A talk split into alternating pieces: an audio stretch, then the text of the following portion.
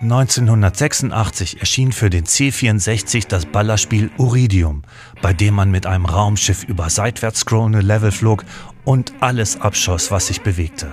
Die Freeware Future Iridium zeigt den Ballerspaß nun in der 3D-Perspektive und lässt mit seinen Neonfarben richtiges Wipeout-Feeling aufkommen. Dazu trägt auch der coole Soundtrack dieser Freeware bei.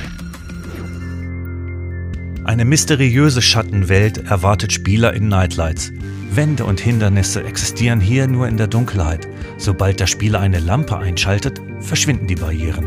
Dem Entwickler Tom Black sind hier nicht nur einige knifflige Puzzles gelungen, er untermalt das Ganze auch mit schönen Synthi-Klängen.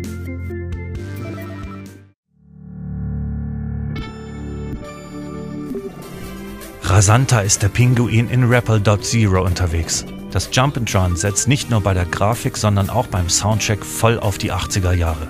Auch spielerisch werden hier Erinnerungen geweckt. In der Mischung aus Sonic und Metroid warten in den 20er Leveln klassische Hüpf- und Run-Aufgaben.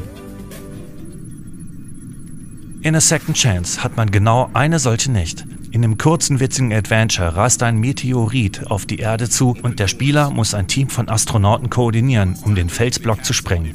Dabei kann natürlich eine Menge schiefgehen, sei es, dass man sich beim Countdown verzählt oder die Bombe zu früh hochgehen lässt.